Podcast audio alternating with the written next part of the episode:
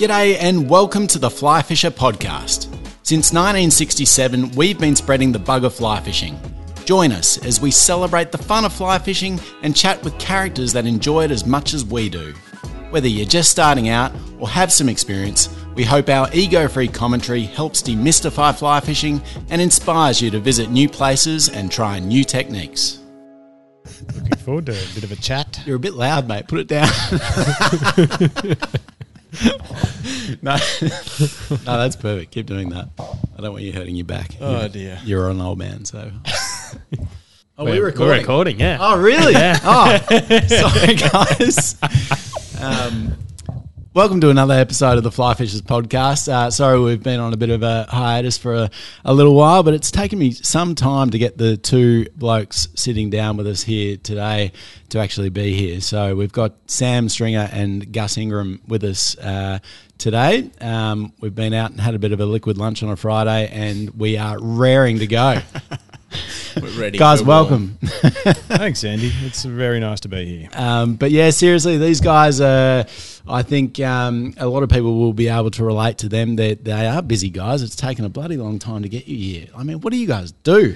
Why is it taking so long?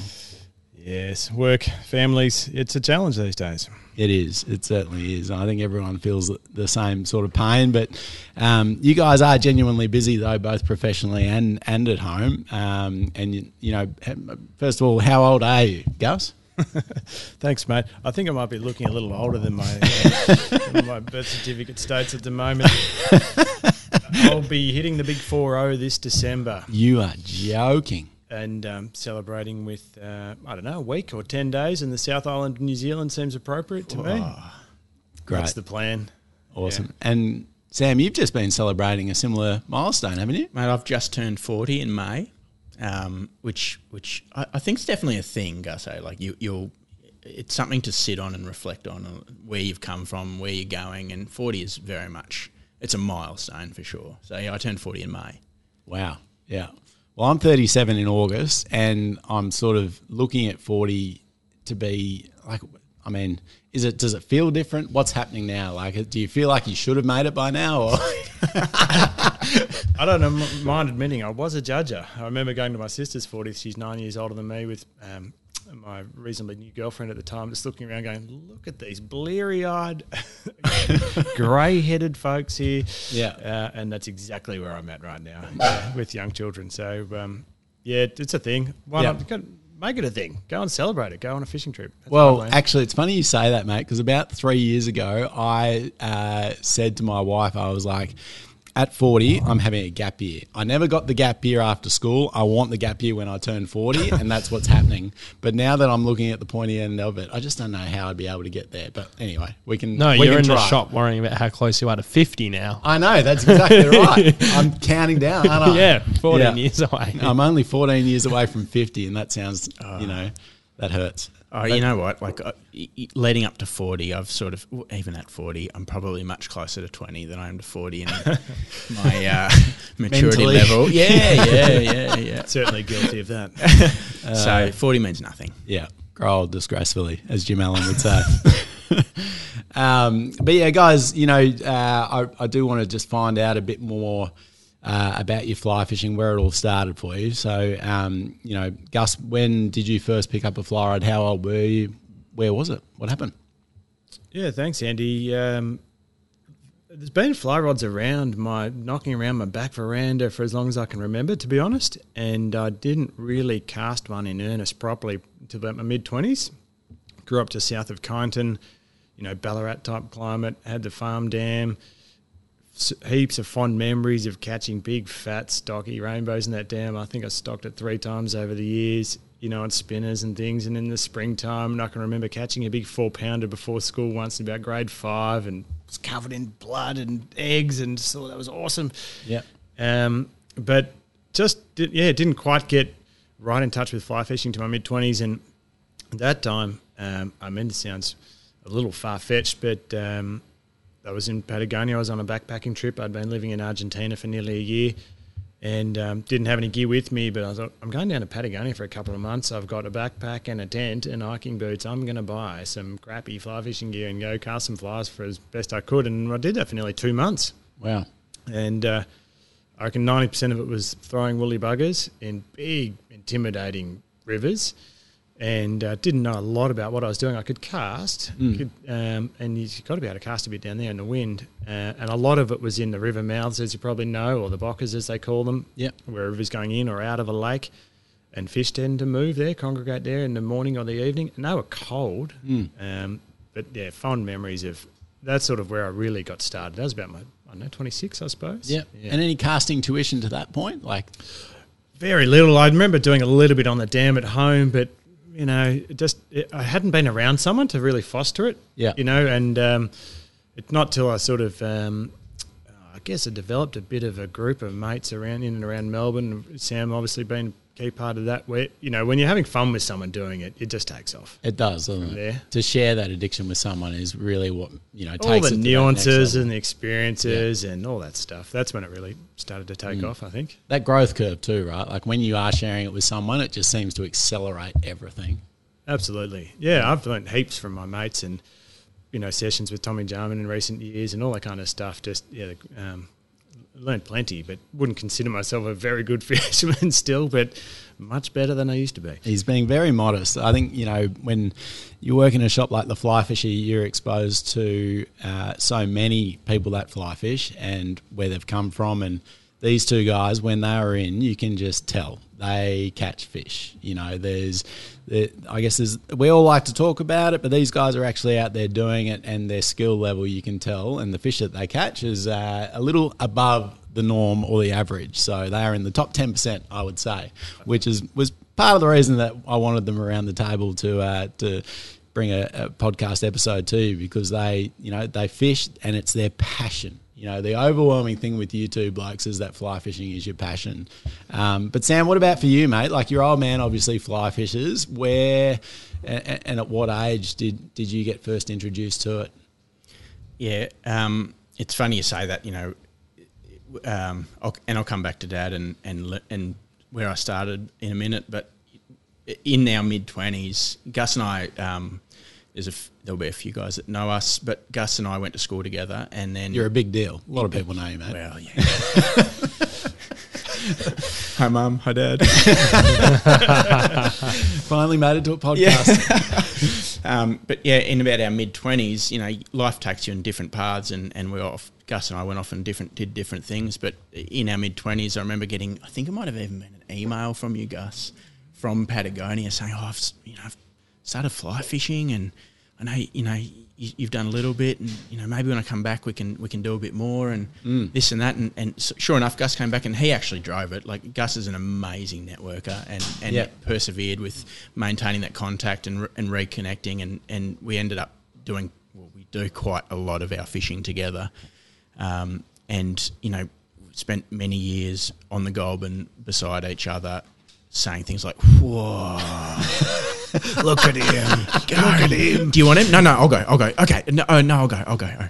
But yeah, we've we have done a lot of fishing together over the years, and it's good when you find someone that you click with, because there is rivers and trout where you definitely work better as a team.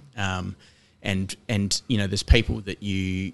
Everyone's different, and you learn something different from every single person you fish with. And there's people that you are better than, and there's people that are way better than you that you learn from all the time. You learn from everyone, no matter what their level. But you know, Gus and I bounce off each other so well that when we're fishing, you know, you get into this sort of, I guess, a groove where it's so comfortable, and you do probably pull fish out when you get to know each other that well. Yeah. So. Do you feel the same, Gus, in relation to Sam? Because I wish I could. Or is he just totally in love with you, and you maybe just a little just carry the beers, mate. No, I'm sure the feeling's mutual, mate. But it is. A few years ago, I actually got as much pleasure out of just spotting fish on the Goulburn, for instance, because that is a difficult fishery. Yeah, no doubt about it. It has its challenges and. Sort of sorts the wheat from the chaff a bit, I find. But, you know, when you're up high spotting for someone, you're actually getting all the visuals, and the bloke's just doing the casting. You can't see anything quite often. It's as good as being on the rod, isn't it? So water level. Yeah. So exciting. Like, oh, here it comes. You know, and the bloke's just on the rod going, where? Yeah. So awesome. It is those sort of rivers. It's a bit of fun. Yeah. So coming back from South America, you guys hooked up. The Goulburn was kind of where you know you were focusing your attention with your fly fishing. I reckon at that point. Where we got into it a bit. I was repping. I took a rep job with Bayer, an animal health company. I'm not sure if it's just the ABC,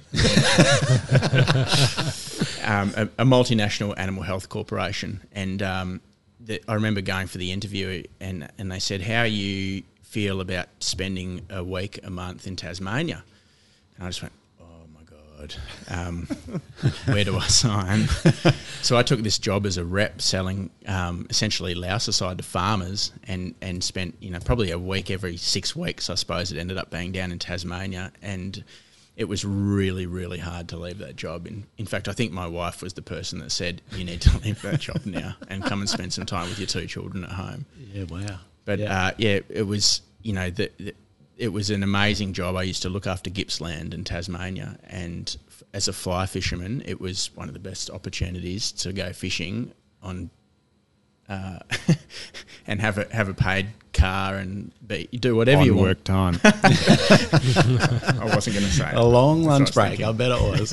Yeah, that's good, mate. And you had some good experiences down there on the rivers.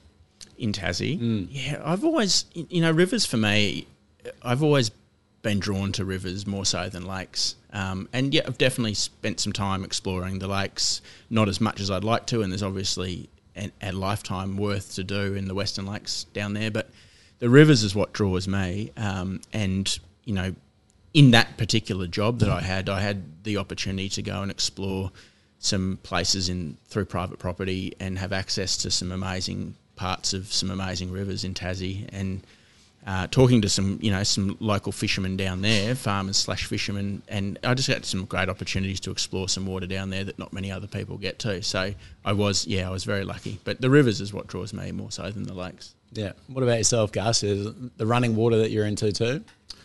Do have a natural affinity for it, definitely. When you grow up in a farm dam, I think one of the first sort of stream memories I have is on the Jamison. We had a family friend that had a little 100 acres or something like that on the outskirts of Jamison, throwing selters, into the white water, pulling out little fish. So that's just gorgeous water, isn't it? When you grew up in the Edward River, up at Denny. Yeah, it's different. Latte water, and you go, how nice is this? Clear stuff. Yeah, it's gorgeous. Yeah, you kind of don't think it would even exist until you see it. And that's all I'd experienced mainly, the typical northeast streams. And then you go down to Tas and you experience side fishing on the lakes. Go, wow, this is also something pretty freaking cool. And I've not really had a good day sharking yet even. So, in a previous role, I was in Tassie for a while too. And what do you know? The Tyenna River flows into the Derwent. I was sort of Derwent Valley based. And actually quite a bit of sight fishing to be done on the Tyenna. And I had a great day down there. The first time I spent a day's fishing with Tommy Jarman. There's a lot to be learned about fly fishing that I do not know. Yeah. And I reckon on that day, it was my first foray into Euro nymphing. I reckon we caught about 40 fish in the Tyenna, which is, we know it's got a very heavy trout population. I reckon I got about 35 and did 95% of the fishing. And then the 5% the German did, just going, oh, just do it like this and do it over there. Oh, there's one there. Oh, there's another one there. Yeah. Like, far out. How can that lie have 6 fish? He goes, if you're any good, you should get most of them. You should get 5 of the 6. Yeah. It was really eye-opening, actually. Yeah, just that realisation that there's a next level in your fly fishing that you could potentially get to if you really work at it. And it's like catching fish is fun for me. And, it's not the same as casting a beautiful black spinner out in the Western Lakes and seeing the big copper shimmer, rise towards it. That's just different. But it's still fun. You're hooked up. It still takes skill. You got to get drifts right, and you're still in a beautiful place. So, I don't mind saying I've got into Euro nymphing and loved it in the last few years, and that's been fun. Yeah. So it's not all I do, but it's been fun. Gusso, do you remember the day I came down and we fished the Tyenna together, and it was one of those days I think we would have caught, conservatively, I don't know, 30 fish each, and they all seemed to be pound and a half decent fish, and it was all dry fly fishing and it was all visual, and it was one of the most incredible days of fishing I've ever had. It was with Gus and I mean, there's a bit of a theme developing here, but once again, I was on the clock. I was working, and I remember it was about 3:30 in the afternoon, and everything was just at its absolute peak, and it was insects humming everywhere. Oh my god, it was just insane, and I had to sign into a telco for work. So I just put myself on mute and had my earplugs in, and I was casting with my with one hand, holding the phone above the water in the other hand, and just going fish, fish, fish. Consummate professional. And then it just got to the point about about an hour or half an hour in or whatever it was, where I was just like, oh, I can't do this anymore. So I just sort of took myself off mute and went. And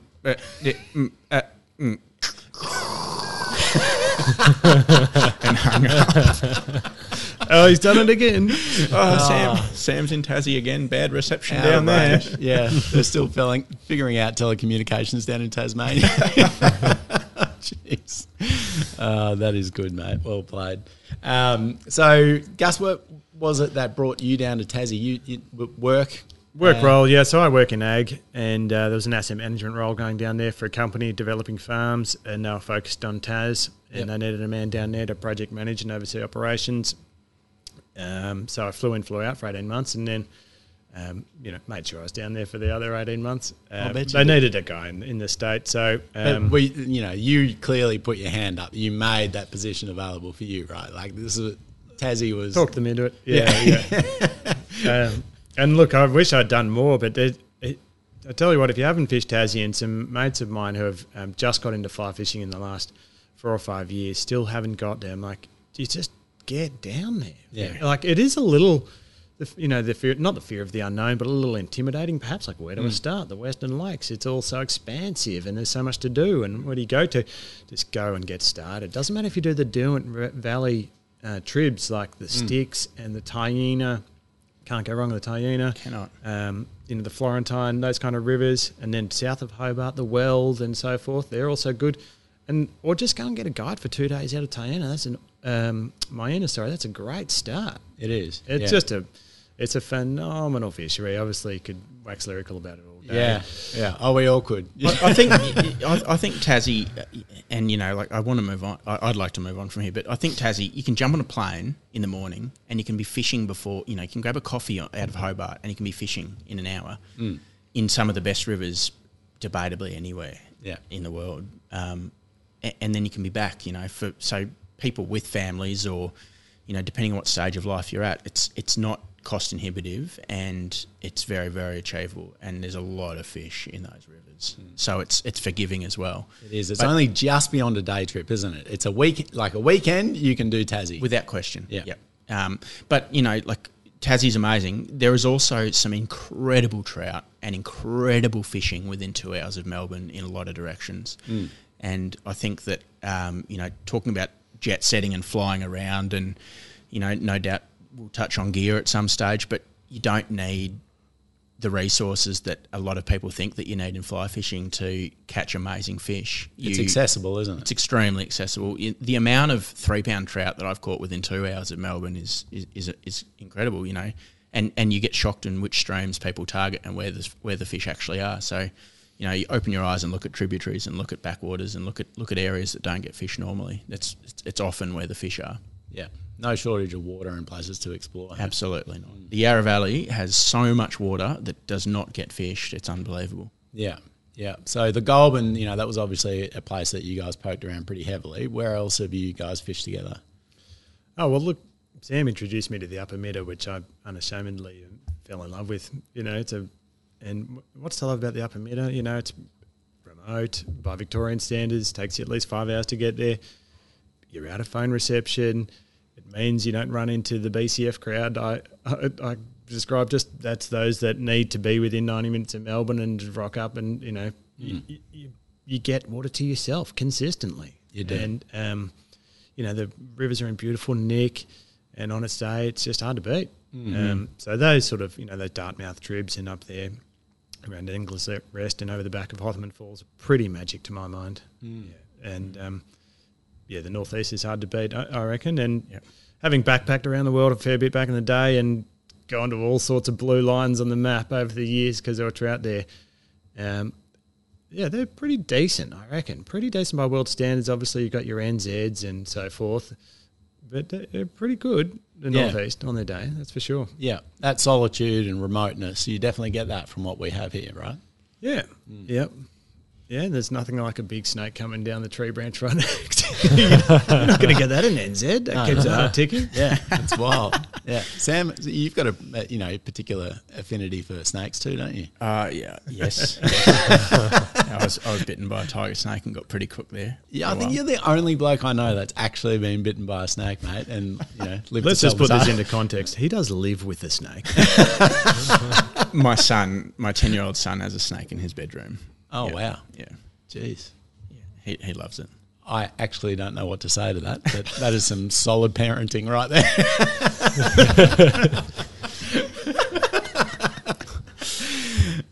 Also an avid fly fisherman. Yeah. Yeah. But the Northeast is my introduction to fly fishing. Dad, my grandfather actually, a long time ago, but...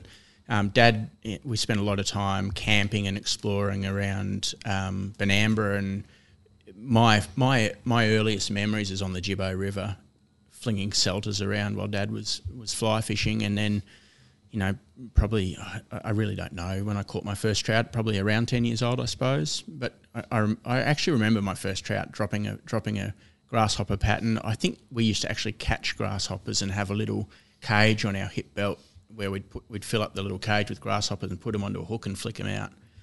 And I remember dropping it down in front of a rock on the Jibbo and pulling this and being more shocked than the trout, really, to catch one.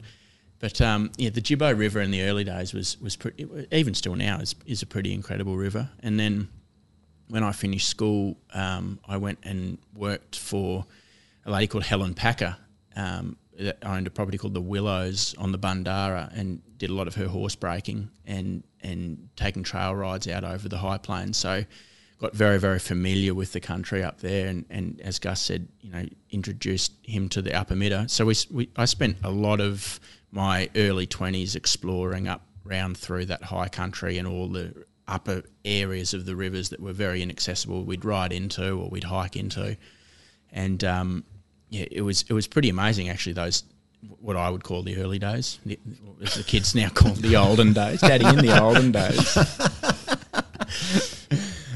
But yeah, it's what it is now up there is very, very, very similar. In fact, it's probably some of it's better fishing than it was 20 years ago. Yeah, that's good. Yeah. How long were you at Packers for? That must have a couple of years. Did you? Look, my first season, my first summer I ever did up there was when I was 14. Helen Packer bought me my first 6-pack of VB, handed it out the window of the Dinner Plain Hotel. Outstanding. Yeah. My family used to breed a lot of horses, and we would send the young ones up there and put them into her. She needed horses and we needed someone to ride our horses into the trail riding business up there. And so, essentially from about the age of 14, I was up there exploring and riding horses and exploring that country. So, but realistically, it wasn't till I was in my early 20s that I went up there and worked full time. But I did 2 full summers, but then a lot of time in between, sort of exploring up there. And then, there's a lot of fly fishing. She had an accommodation business as well, and there was I met. We mentioned before Max Caruso, who works here, and a friend of his, Dale McCabe. So those guys came up and used to pick my brain about areas and how it was fishing and where to go, and then they, in return, they sort of introduced me to Muz Wilson, and my fly box, probably even now really, but my fly box back then had about 3 or 4 flies in it. That was it. I've never been all that hooked on gear. And I remember them chucking me a Wee Creek hopper once, or a few Wee Creek hoppers, and said, "Try one of these." and it changed my mind. And from that moment on, Muz Wilson was, I used to just look at him as if he was like a god. And I remember once he was up there when he came and stayed up there, and Dad was there with me as well, and both of us were a bit awestruck, and we ran up there and we sat down with Muz. We're having a couple of beers. And he just went. He opened his fly box up and just started piffing flies at me across the table. Wow! And I was just like, oh! And I'd pick each one up, and I'd be looking at him like, "What do you call this, Muz? What's this one?" He's like, "Can we swear?"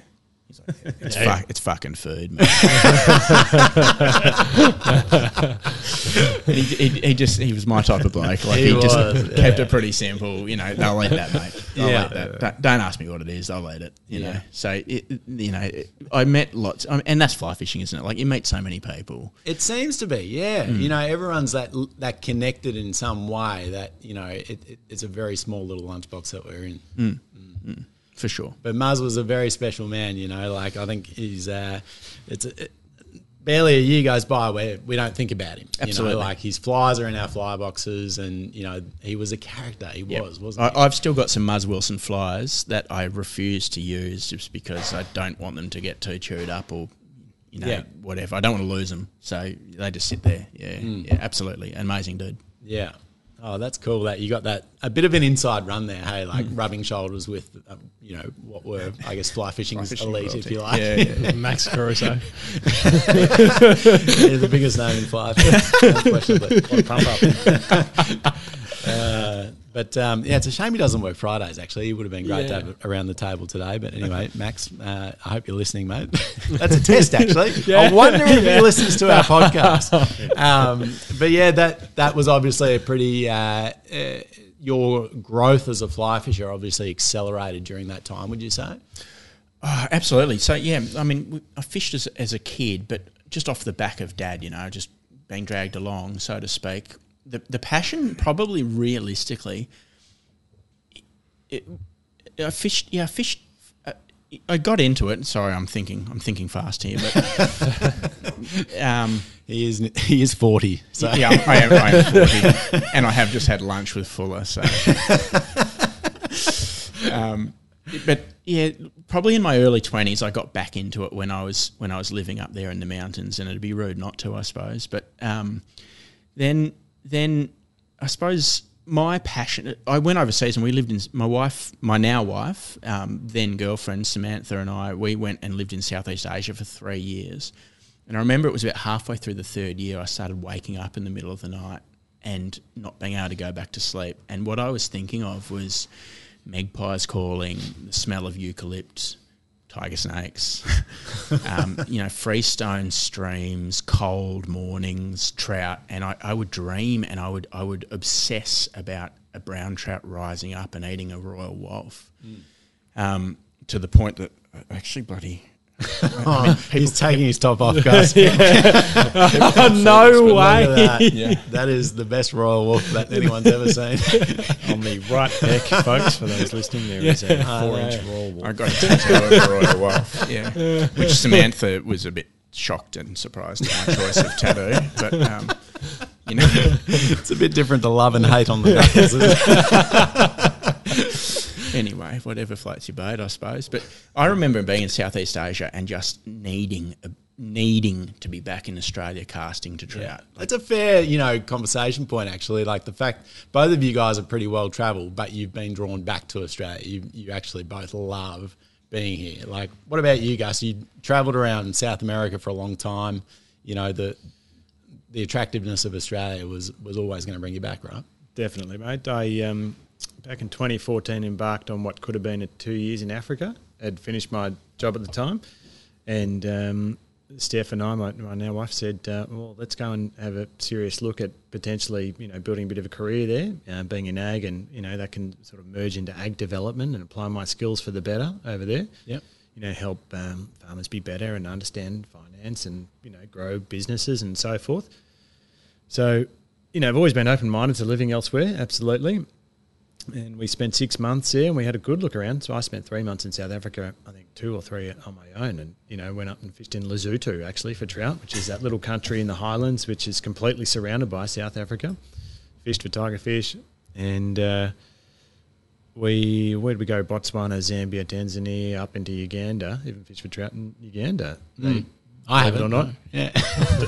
Don't bother. They're there, but it's not great. Yeah. Definitely. Just always knew. It's like, do we realise how good we've got it? We're so lucky how good we've got it here. Yeah, just always knew deep down it's coming back to Oz, despite loving travelling and loving living overseas. No, that's good. Yeah, no, I think we all kind of it is funny though, like the grass is always greener. It's easy to jump on a plane and go somewhere on some kind of exotic fly fishing holiday, but then it's amazing how you come back and you reflect on it. And yeah, Australia, we definitely punch well above our weight, I think, when it comes to fly fishing opportunities. And, you know, if I can maybe selfishly say Melbourne, as far as its close proximity to good trout fishing, Sam, as you were touching on, you know, within 2 hours, we have so much great fishing, hey? Oh, we're so lucky, absolutely. And, I mean, I know this is a fly fishing podcast, but, you know, just society and how lucky we have life is unbelievable here. You know, it's amazing coming back from living in Southeast Asia for 3 years, and you know, the conversations that you come back to are, you know, the language used around, the government's disgusting, and the public transport this, and the congestion on the roads that, and I'm like, oh my God, this is pretty serious first world problems, you know. I suppose that's what travel gives you, is perspective, isn't it? But, you know, to bring it back to fly fishing, you know, we have both travelled a fair bit, and without question, Australia, we are so lucky. I'm the same as Gus. There was absolutely no question ever.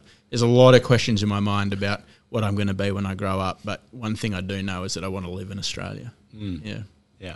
What about fly fishing? Could you ever see yourself, like, being content to the point where you're like, oh, okay, I've done everything there is to accomplish in fly fishing now? Oh, he's good, isn't he? What a question. What a question. Expert podcast. Yeah. He's learning. We're 6 episodes in. He's learning. There's a nice new Euro rod over there with your name on it, Sam. Oh, dear, oh, dear. Look, I sort of alluded before. I've never been one. I remember a trip in Tassie with you, actually, Fuller, where you were giving me shit for not owning a pair of waders. Mm. And the one guy I know who's been bitten by a snake doesn't own waders. I wonder why I thought that was strange. Idiot. Well, it's funny, you know, if my boys were here, so I've got 2 boys, 10 and 6 years old, and if they were here and I asked them, how do you be safe in the bush, their answer would be slow down. So, you know, fly fishing to me has always been about slowing down and about connecting with what's around you. And I wasn't fly fishing when I got bitten by a snake. I was, it was. You know, you weren't taking your time, were you? I was not taking my time. But when I fish, it's the one time, and my wife may disagree with me based on her experience with fishing with me, but it was the middle of an evening rise and I was pretty keen to get to the next section. But I do, you know, actually I've written a list of names down here of people that have had an influence on me in my life, and there's a guy that he lives in. He's very prepared for this podcast, guys. Strap yourself in. There's a guy that lives at Hillsville. He'd be 10 years younger than me, and he's a guy called Nathaniel Harabi. And Nathaniel is similar to me in the fact that, like, quite often he'd have one little tiny fly box. He owns one fly rod, and he doesn't engage himself with the fly fishing community so much as he fishes every river within reach, and he knows the trout by name in some of those streams up there. But when I started fishing with this guy, I would be like a bloody I'd be stomping up the river and trying to get to the next pool and looking for the next spot and just wanting to catch the next fish and going. And this guy would just stop, and he'd stand and he'd watch a pool and he'd watch and he'd say, there's the fish, there he is. That's his bait, that's where he's working, and it blew my mind. And I suppose to bring it back to your question, Fuller, is, you know, you go through phases in your fly fishing life, I suppose. You go through these passionate phases where you just can't stop thinking about it, and you lie awake at night and that's all you can think of. And then you go through these phases where you enjoy teaching other people, or you fish with someone different, and you slow down or you speed up or you do something differently. But everyone has an influence on you, and then in reflection, when you look back, you go, oh my God, that changed me, or I've changed what I do now, or how I think about fly fishing, or even the world, because of the person that I stood on that river with. And yeah, it's totally amazing. It teaches you so much. It does. How often today do you go and spend more than 2 hours, 3, 4, 5, 6, 7, 8 hours with one person in close proximity with the same intention. Yeah. That's pretty rare, isn't it? Like there's you get to know like someone, it, is there? Yeah. You like, okay, you'll soon find out whether you want to spend more time or less time with that person, won't you? Particularly if you've already shared a hotel room or a flight or a car trip, yep, or a drift ride or whatever it is, you know, drift boat. With that person, you're like, yeah, I'm pretty keen to do more of that. That was good fun. Or, oh, geez, that bloke gets on my nerves a bit. You know, maybe I'll just – he'll be the third bloke I call, not the first. It's the ultimate test for a relationship, isn't it? In a way, you know, like – and I think that's, you know, something I want to talk a bit about. You know, like you guys obviously click. Like the way you fly fish in a similar way, similar speed. They're holding hands. I'm not sure how this will be received. But, you know, we all have – well, not all of us, because I think a lot of people struggle to find that fly fishing friend or any fly fishing friend for that matter, because there is quite often so much distance between fly fishers. What we do is pretty niche, you know. It's not something that everyone even knows what fly fishing is. But, you know, when you do get that person that fishes in the same way you do, you don't really want to fish with anyone else, do you? It's only because your time's precious. And as soon as you have kids, your time becomes more precious and more scarce. So you just want to make the most of it. You do. And I've taken plenty of old schoolmates fishing and just tearing your hair out like, come on, mate, we're 6 hours in and you still can't. Come on, mate, just put it there. Yeah. It's not that hard. Yeah. But by the same token, there's something nice about showing someone fly fishing, isn't there? Oh, We've got a group of friends that we've introduced to fly fishing, and we do a weekend a year, every single year, up on the Bundarra, and we call it the Bundarra Hunt Club. And there's probably half a dozen guys we've introduced to fly fishing, and I remember a couple of their first fish. In fact, I remember my son is a perfect example, but I remember these guys' first fish, and the kick you get out of getting someone to catch their first fish is as good, if not better, than catching a fish yourself. Yeah, you know, definitely. Training someone else is pretty exciting and frustrating. There might be that frustration before it happens, right? Yeah, but when it all does come together, there's something pretty sweet about that. Oh, for sure. Yeah. I remember just going back to Darcy, my 10-year-old. We were driving. We'd been up at Omeo and we were driving around the side of Rocky Valley Dam. And obviously your eyes are not on the road. Riser. Right, this one, there's a rise. Hey, and Darce calls out, hey, Daddy, there's a rise. And he's risen again. And then you go around the corner. and my other son was fast asleep in the other seat. And Darcy would have been about 6 at this stage. And I looked across at Samantha and raised my eyebrows, and she said, go on. So we pulled over, got the fly rods out. We had to rig up. So we rigged up this little – I've got this sort of fiberglass zero weight that's this floppy thing in your hand, but it's just perfect to learn because if you can cast with that, you can cast with anything. And we rigged that up, and I said, what fly do you want, Darce? What fly? He said, red tag, Dad. So we popped a red tag on, and I said, here you go, you take it, you go. You know, and I just followed him down, and he was wearing underpants and a pair of cowboy boots, just like his dad. And he walks down, and he casts out to where this trout had risen a couple of times, and nothing happened, and I sort of lost interest and wandered along. I saw another rise a bit further. I wanted to see if I could try to spot this fish, so I walked along, and then I hear, Dad, got it! And I turned back, and Darcy's into this trout.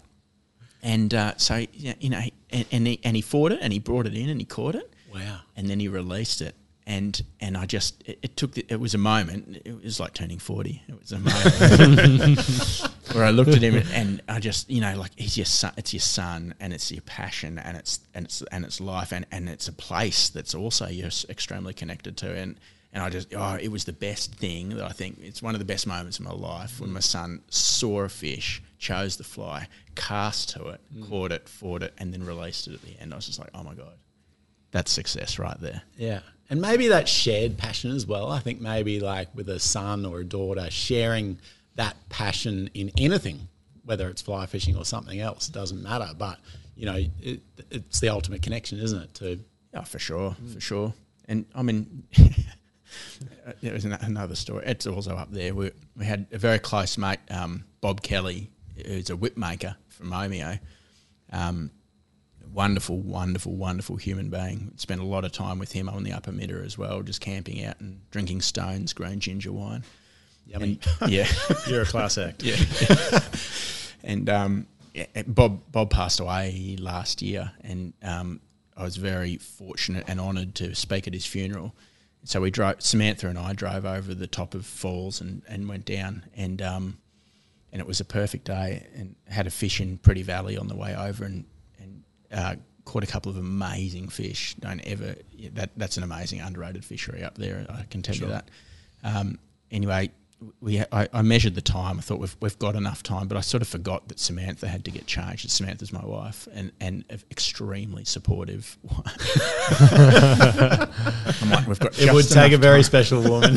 Yeah, we know that, mate. There's no debate there. Yeah. Please go on. I'm like, I want 15 minutes in the middle, up here at Glen Wells. So she's like, okay. So ran in there, and actually by coincidence recently, previous to that, we had done, Gus and I and a couple of other mates had done a day with Tom Jarman up there, learning how to uro-nymph, and we watched Tom pull a fish out of the spot where everyone walked down to fill up their billy or wash their plates and at the campground right next to the main ridge. Fish of the day. Yeah. And I sort of thought to myself, I bet that's a resident brown for sure. So I walked straight to that spot. Walked down through the caravans in the campground and so put on a nymph and cast down to this spot and just went bang and hooked into this fish. And I'm sure it was the same fish. It looked exactly the same. Anyway, let the fish go, jumped back in the car, raced into Omeo, and as we drove past the church to go and get changed, everyone was walking into the church for the funeral. And so Samantha had exactly 1 minute and 45 seconds to get changed in the public toilets in Omeo for this funeral. Very believing lady. And she said... And you're still married. It's unbelievable. She loves fly fishing. Shout out there to, all the loved ones that special have to put ladies. Up. Yeah. With us addicted fly fishers, we are a rare breed. That is for sure. But yeah, so you discovered uro-nymphing. Let's talk a bit about that, Sam. Because you were a bit resistant. Gus, not so much. You're always open-minded, I would say, in comparison to your comrade here in Sam Stringer. Very much so. It was that session on the Tyenna with Jarman going, far out, this is worth looking into. And as I think you might have said the other day, Sam, it just makes September and October look all the more different. You know, it's like September and October on the Stevo, for instance, is moderately appealing, you know. But you're an infant, I can go and have a sensational day. Early season, late season. And, finally, many years later, he came around to it on the December, organised Tommy to come and, coach us or, if you will, guide us for a couple of days, a group of half a dozen of us up on the Upper Mitta. And because we've been having these La Nina seasons and the rivers have been full of water and high flows, conditions were certainly suboptimal. But we all caught plenty of fish because, we're getting guided by one of the best. And he came around to it and he's like, this is amazing. Everyone's having 15, 20 fish days. Yeah. Everyone. I know there'll be a lot of people here that revere Tom Jarman. I actually really dislike him. He poisoned you. Tom, you've ruined everything. I was so comfortable. I was so happy with who I was and where I was with fly fishing. I was so happy walking past those really deep, fast pools that, fast runs. You'd never think about, you'd never worry about. You just go to the next section of water. And, as Gus said, we had this day where... I think we'd had about 40 mils of rain and the Mitta was flowing. It was pumping and... struggled to cross it. Yeah. And we'd all been up in a hut in the mountains the night before, a bunch of blokes that hadn't seen each other for a while. So needless to say, we'd had 2 beers each and an early night. And it was the type of day where I thought I might roll over and, we'll think about a fish in the afternoon. And Tommy Jarman rocked up and he was really excited. He's like, this is perfect conditions. This is brilliant. I'm like, mate, it's high flows. It's racing. We can't even get in the river. He's like, nah, it's perfect. It's perfect. And so we walked to the first section of river where, on a normal day with nymph under dry, how I've always fished, you'd think, there's a very good chance that I may catch a fish there. And I think about 6 fish in 10 minutes later, I'm like, oh my God, he has. I don't know why I'm paying him for this. He should be paying me. And so I mean, we had an incredible couple of days up there learning something that I was extremely hesitant towards, and I have now bought a Euro nymphing setup and am excited about it. So a bit of a light bulb moment, you know, being exposed to that Euro nymphing. And do you think, like, has that, like, extended your season? If you guys are addicted to rivers, is it sort of, you know, now you just, it's a bit more of a year-round thing? Yeah, as Gus said before, like, normally September doesn't excite me much at all. I might get out and muck about a bit late September or early October, but realistically I don't sort of start to get all that excited about fishing the rivers until sort of, you know, November really. But yeah, as I say, the Euro nymphing has probably changed that dramatically, so I can't wait for September now. Yeah. Yeah, no, that's good. And no lakes? You guys aren't going to be fishing the lakes through winter? Oh, look, time being so precious, mate. I lived in Ballarat for a couple of years, and Wenderee's a pretty decent fishery, mind you. I enjoyed living close to Wenderee. I used to wander down in the evening and catch plenty of fish and fun, you know, casting to the slurp, as I used to call it, because you'd hear them slurping down the mud eyes. Yeah. And you couldn't see your lines, pitch black. You're just casting Craig's night times and those kind of mud eye patterns. That was fun. But yeah, I wouldn't say it's not super appealing. I mean, you can obviously catch plenty of good fish, but... it's not high on my list at the moment. I'm pretty excited about my new gear purchase. I recently met the Fly Fisher folks. Thanks for the plug, mate. Got a family holiday coming up to Fiji in a few weeks, so I'm going to try and sneak out the front door, so to speak, and see what I can find. So with children and, you know, those opportunities to fish, you kind of need to make a conscious effort just to get those little windows. Is that sort of where it gets to, do you think? Or? All credit to Steph, who's a brilliant planner. My wife is already talking about the autumn of 2023 and, oh, do you want to go to Tassie? I'm like, yes, lock it in. Yeah, right. You just got to plan ahead. It's just challenging. I mean, I think everyone goes through it. You really appreciate that time is short, and if you're away for the day, they're with the kids, and unless you've been with a 3-year-old and a 9-month-old all day, you just don't appreciate how intense that can be. Yeah, and you know, my kids are great. They're not tough or difficult by any stretch, but it's just, you know, it's just busy. So yeah. It gives you a whole new appreciation of planning ahead, and yeah, absolutely. And so at what age do you think, you know, time might free up and you'd be able to really devote your time to a bit more fly fishing, do you think? I don't know. Sam's kids are a little older. What do you think? Yeah, I would echo what Gus said. You know, for all those budding parents or fish now, mums and dads with young... Is this a big ad for contraception? Or wear condoms. Or sell your fishing gear. No, there is, without question, there is a couple of years that it is really, really tough, and you need to probably adjust your expectations. And I would argue as a hopefully modern dad that, you know, maybe don't go fishing as much as I did. Be at home and be a bit more supportive. But jokes aside, I reckon that there's definitely a couple of years that's hard and you don't fish much at all, or you're very lucky when you do, and you should appreciate that.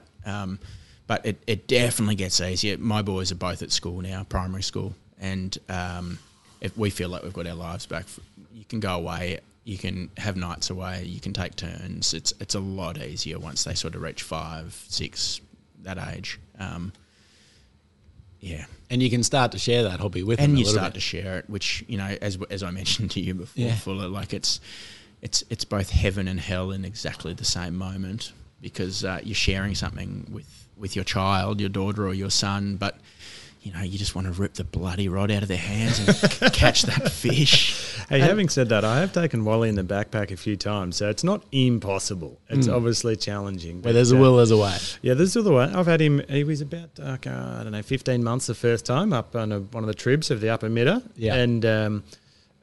that's a good effort. Yeah, he was young enough to stay in there for a couple of hours and even like fall asleep. Now he just wants to get out and do it himself. Yeah. But more recently, he's a bit over 2.5 on the ovens, you know, where you sort of can't go wrong.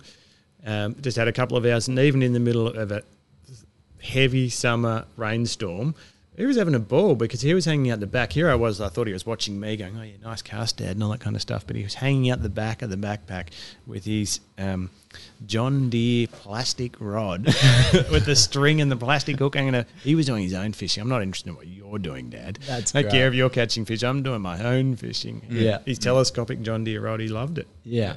And what do you reckon the best way to get your kids into it is? Did you follow what Dad's doing or...?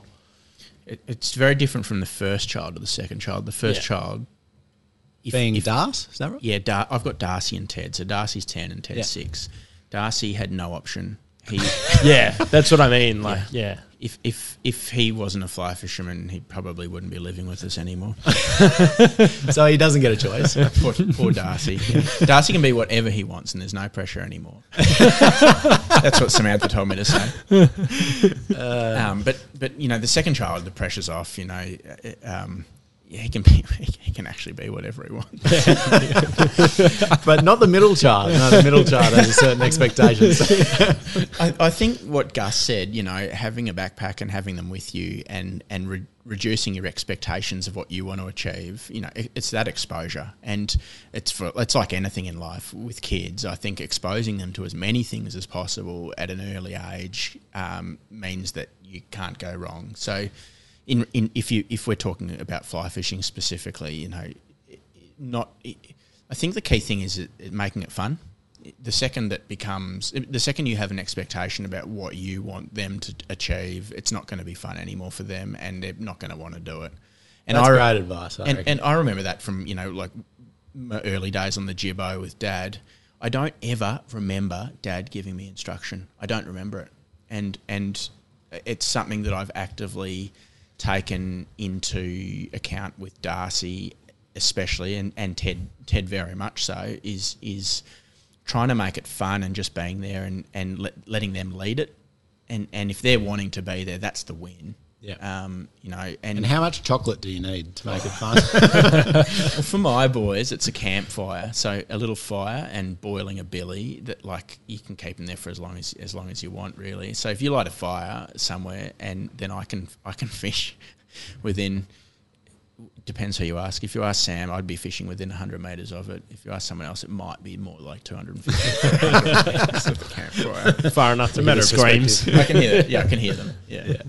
Great. But just having them there with you, I think, is the key. Yeah. Some good advice there, Gus. Are you taking note? That is good advice. You want to make it fun. I think it was Rexy Hunt even that might have heard in the early days said, if you want to get your kids into fishing, the worst thing you do with any kid is try and force him into anything. They're going to push back, right? Human nature. Just make it fun. Make it fun. Like Wally, my 3-year-old, he loves just going through my fly vest. He reckons that's awesome. There's so many knickknacks in there and boxes. He loves the names. Ooh, willow grub. Since you haven't introduced him to boobies yet. No, woolly bugger, what a great name, loves that. Yeah. Sex dungeons. No, maybe, you know, down the track.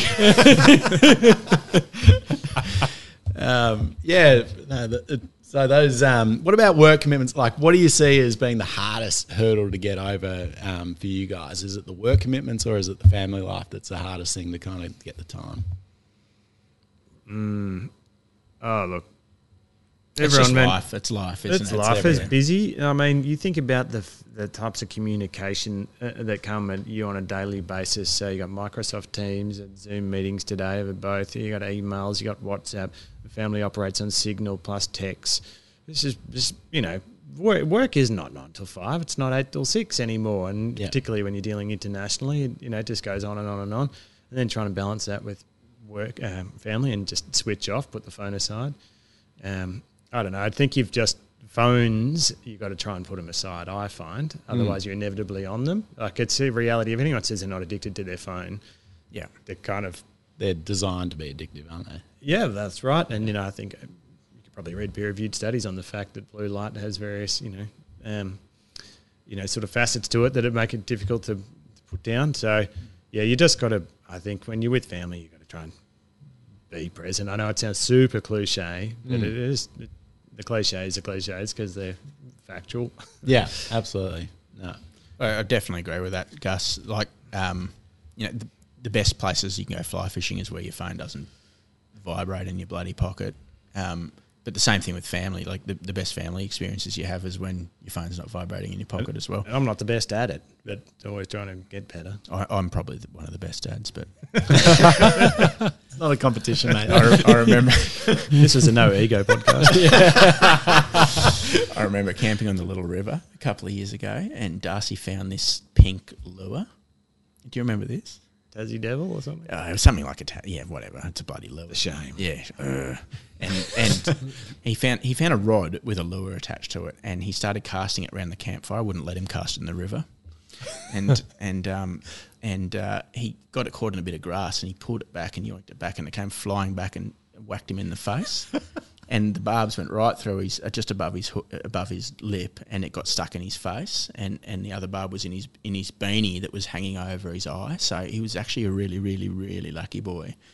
And so we ended up in the Alexandra Hospital, and with a doctor. In hindsight, I probably would have done a better job at pulling it out myself. She was not exposed to this sort of injury before, but the barb was deep inside him, and he had a very, very sad look on his face with this lure attached to his face for a couple of hours while I... This is not for laughing matter, poor kid. And so while we're driving into Alexandra, I've got a great video on my phone where I turned around and I take a video of him. I wasn't driving at the time, I might just say, but I turned around and took a video of him and said, "Now, Darcy, what have you learned? Fly fishing is the right way to go. Lure fishing is the devil." And it's dangerous. Yeah. See what happens? Yeah. Yes. An important lesson. So many lessons, you know. Yeah. One, you have to be a fly fisher, and secondly, to all the parents out there, sell your impalas. Yeah.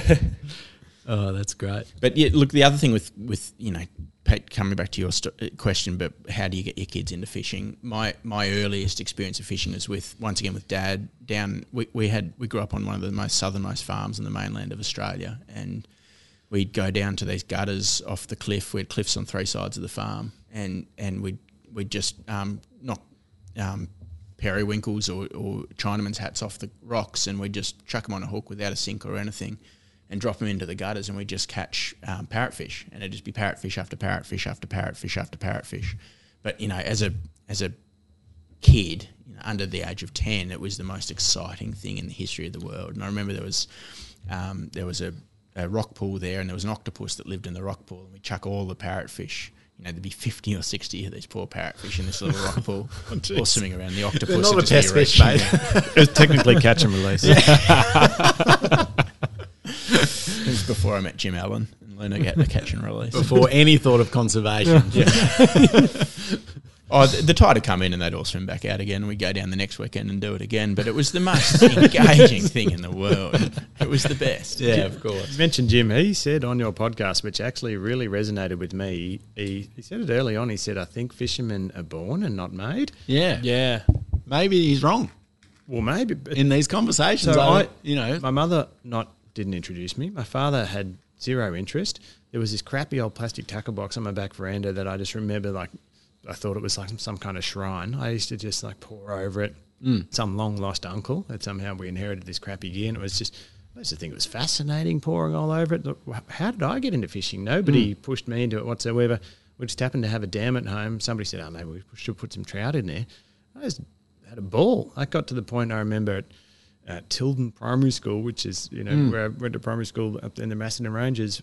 I think I took my, you know, we were swapping marbles and all this sort of crap that you do in primary school. We were swapping fishing tackle. Great. "I'll take your float there, mate." "Oh, yeah, I'll have your shelter."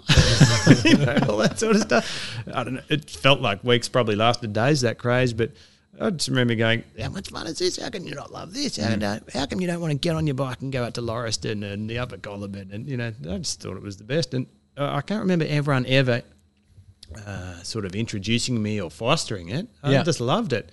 And I think, you know, like your Trevor, is it Trevor Hawkins, the artist, illustrator? Yeah. You know, seeing his pictures on freshwater fishing, they always just like, "Oh, they look so good." They always looked easy on the eye. And I was just saying to Stringer before, so looking at, you know, your books here in the shop, they're easy on the eye, you know, like fly fishing art. And I, as long as I can remember, I've always like, I really liked that stuff. Mm. You know? Did you get a bit of encouragement from mum and dad though? Like, was it you obviously showed an interest? Did they kind of foster that interest in some way? Do you think? Or both my parents have passed at a pretty young age for me. But if there's one thing I could say about both of them, is they were terrific at encouragement. Generally speaking, doesn't matter what you were doing. Yeah. So, whatever your interest, if I'd been into ballet, they would have been right behind me, I reckon. So I can't fault them in that respect.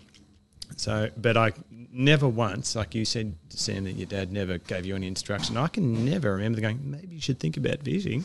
Not once. Yeah. Mm. Just always, I don't know, sort of. Mm. Just general encouragement. Yeah. Yeah, well, I just had a natural sort of affinity for it, I think. Yeah. Mm. Yeah.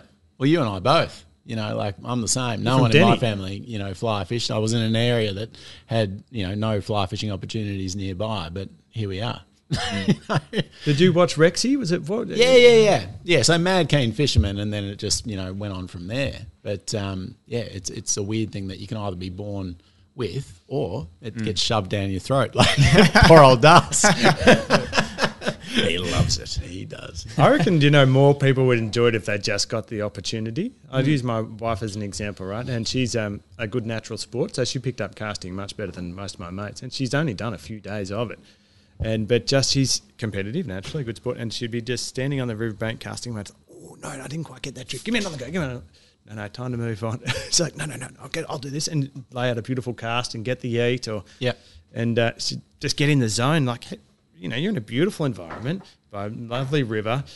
The skill's got to be good to make it work. You know, it's not, you're not gambling. It's not chance. You know, it's a bit like people get addicted to golf or tennis because, I can always be better. There's a bit of that to it, I think. Yeah, absolutely. Yeah. So maybe like fly fishing has that capability to engage a whole bigger demographic than maybe is currently being engaged by it, just because they haven't been exposed to it.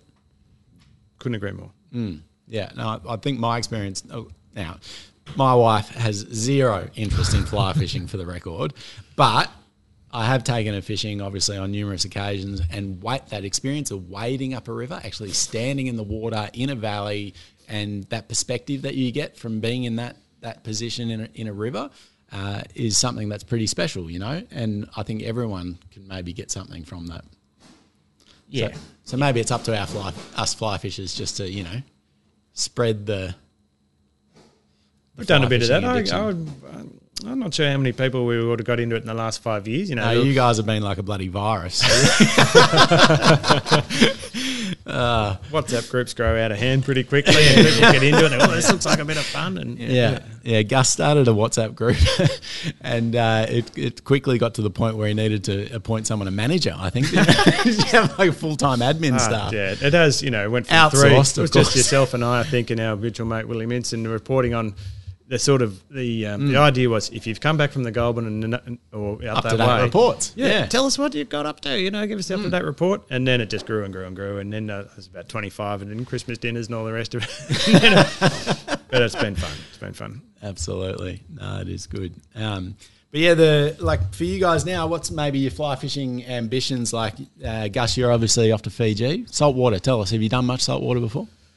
I haven't done a lot. Look, just here and there. I've had the odd opportunity when I finished that great Africa trip years ago. Had some time in Mexico. Mm-hmm. And how often do you find you go to these fantastic locations? It'd be anticlimactic. As you said yourself, you know, Cape York or wherever, it's not always the glossy pics, you know, on the front page of the fly fishing magazine. There's often nasty weather or, for example, the bonefish I caught, my first bonefish, sight cast it, beautiful, and then he just ran straight into some weed. You know, just like a trout might on some strapweed or something. So he just like more or less dead weight, like yep. You know, anticlimax. I was super lucky to catch a permit. I've got a permit on that trip. Sort of not far from Cancun, out in the back of amazing. Out that way, yeah. And I still very, very clearly remember pulling the fly out of a tarpon's mouth, basically under my rod tip, and tarpon were rolling everywhere. It was amazing where I cast. And then one came in close to the boat, and I basically flicked the fly out, and he opened his enormous gob, and I ripped it straight out of his mouth. that memory will stay with you forever, mate. It's incredible, isn't it? I think Philip says, you know, you always remember the ones you missed. Yeah. So, I haven't done a lot of saltwater fishing. Keen to do more. Love to chase a few more GTs and things.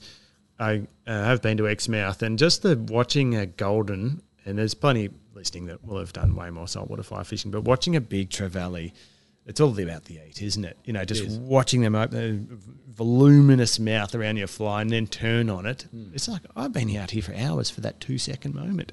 It is a little addictive, and the power of them, of course. Definitely. Yeah. Oh, well, that'll be a good trip, mate. Hope so. Yeah. I'll have to take a leaf out of Sam's book and put the kids in childcare, and hopefully anyone who's got tips on fly fishing Fiji, send them through. As Steph, you know, scheduled, you know, a couple of hours here and there where you're allowed to go for a bit of a walk. We'll make it work. Yeah. What about yourself, Sam? Gusso, success is an attitude, mate. You'll make it work.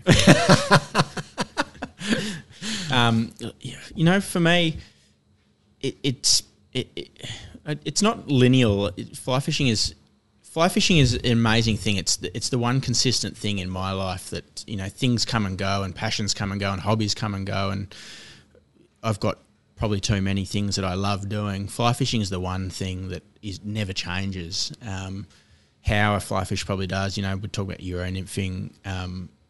I've got a Tenkara rod that I've been through a phase of, you know, minimalistic fly fishing, and have a very limited, you know.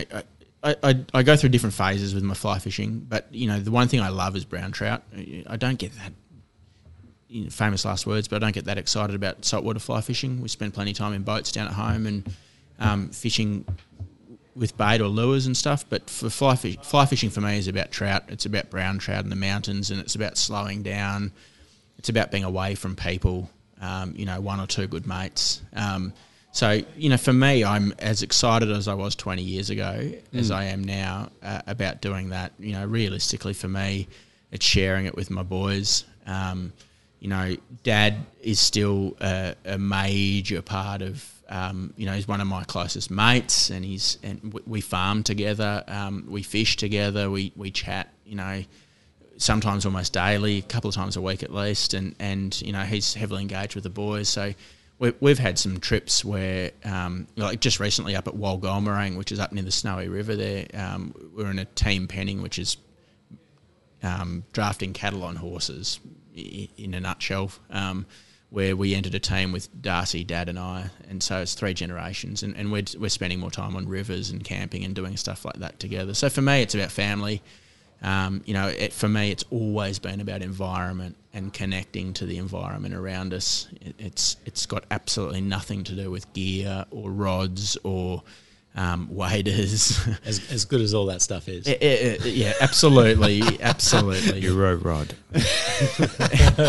But, you know, for me, you know, wilderness, you know, numbers in fly fishing is a double-edged sword. I see the value of people engaging with the environment to protect it, but I also selfishly want to be in areas where there's no people. You know, for me, walking up a river with a fly rod, in my mind, what success looks like is no people. You know, I do a lot of fishing on my own. I enjoy it as much with other people as I do on my own, but, you know, and we've talked about that a bit, about the excitement of other people, but...